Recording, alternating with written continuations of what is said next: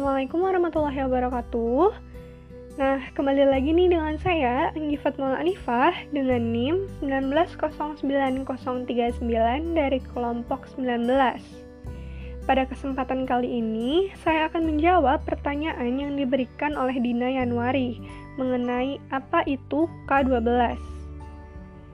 Nah, dari hasil yang sudah saya baca, K12 ini adalah istilah yang digunakan dalam pendidikan dan teknologi pendidikan di Amerika Serikat, Kanada, dan negara-negara lainnya. K12 ini merupakan bentuk singkat untuk nilai sekolah publik didukung sebelum ke perguruan tinggi. Nilai ini adalah TK dan kelas 1 sampai dengan kelas 12 di mana untuk melanjutkan ke jenjang pendidikan yang lebih tinggi, pelajar Amerika memasuki sekolah primer dan sekolah sekunder dalam waktu 12 tahun.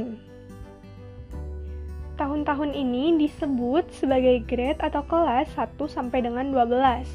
Sekitar umur 6 tahun, anak-anak Amerika Serikat memulai sekolah primer yang disebut sebagai elementary school atau sekolah dasar mereka memasuki sekolah dasar selama 5 atau 6 tahun dan kemudian dilanjutkan dengan sekolah sekunder.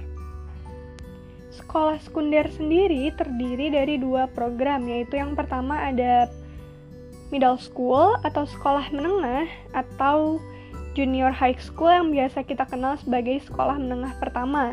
Lalu yang kedua ada program high school atau sekolah menengah atas pelajar mendapatkan diploma atau sertifikat setelah lulus dari high school. Setelah lulus dari high school atau sekitar kelas 12, pelajar Amerika Serikat ini dapat melanjutkan ke college atau perguruan tinggi atau universitas. Universitas atau college ini dikenal sebagai higher education atau pendidikan tinggi.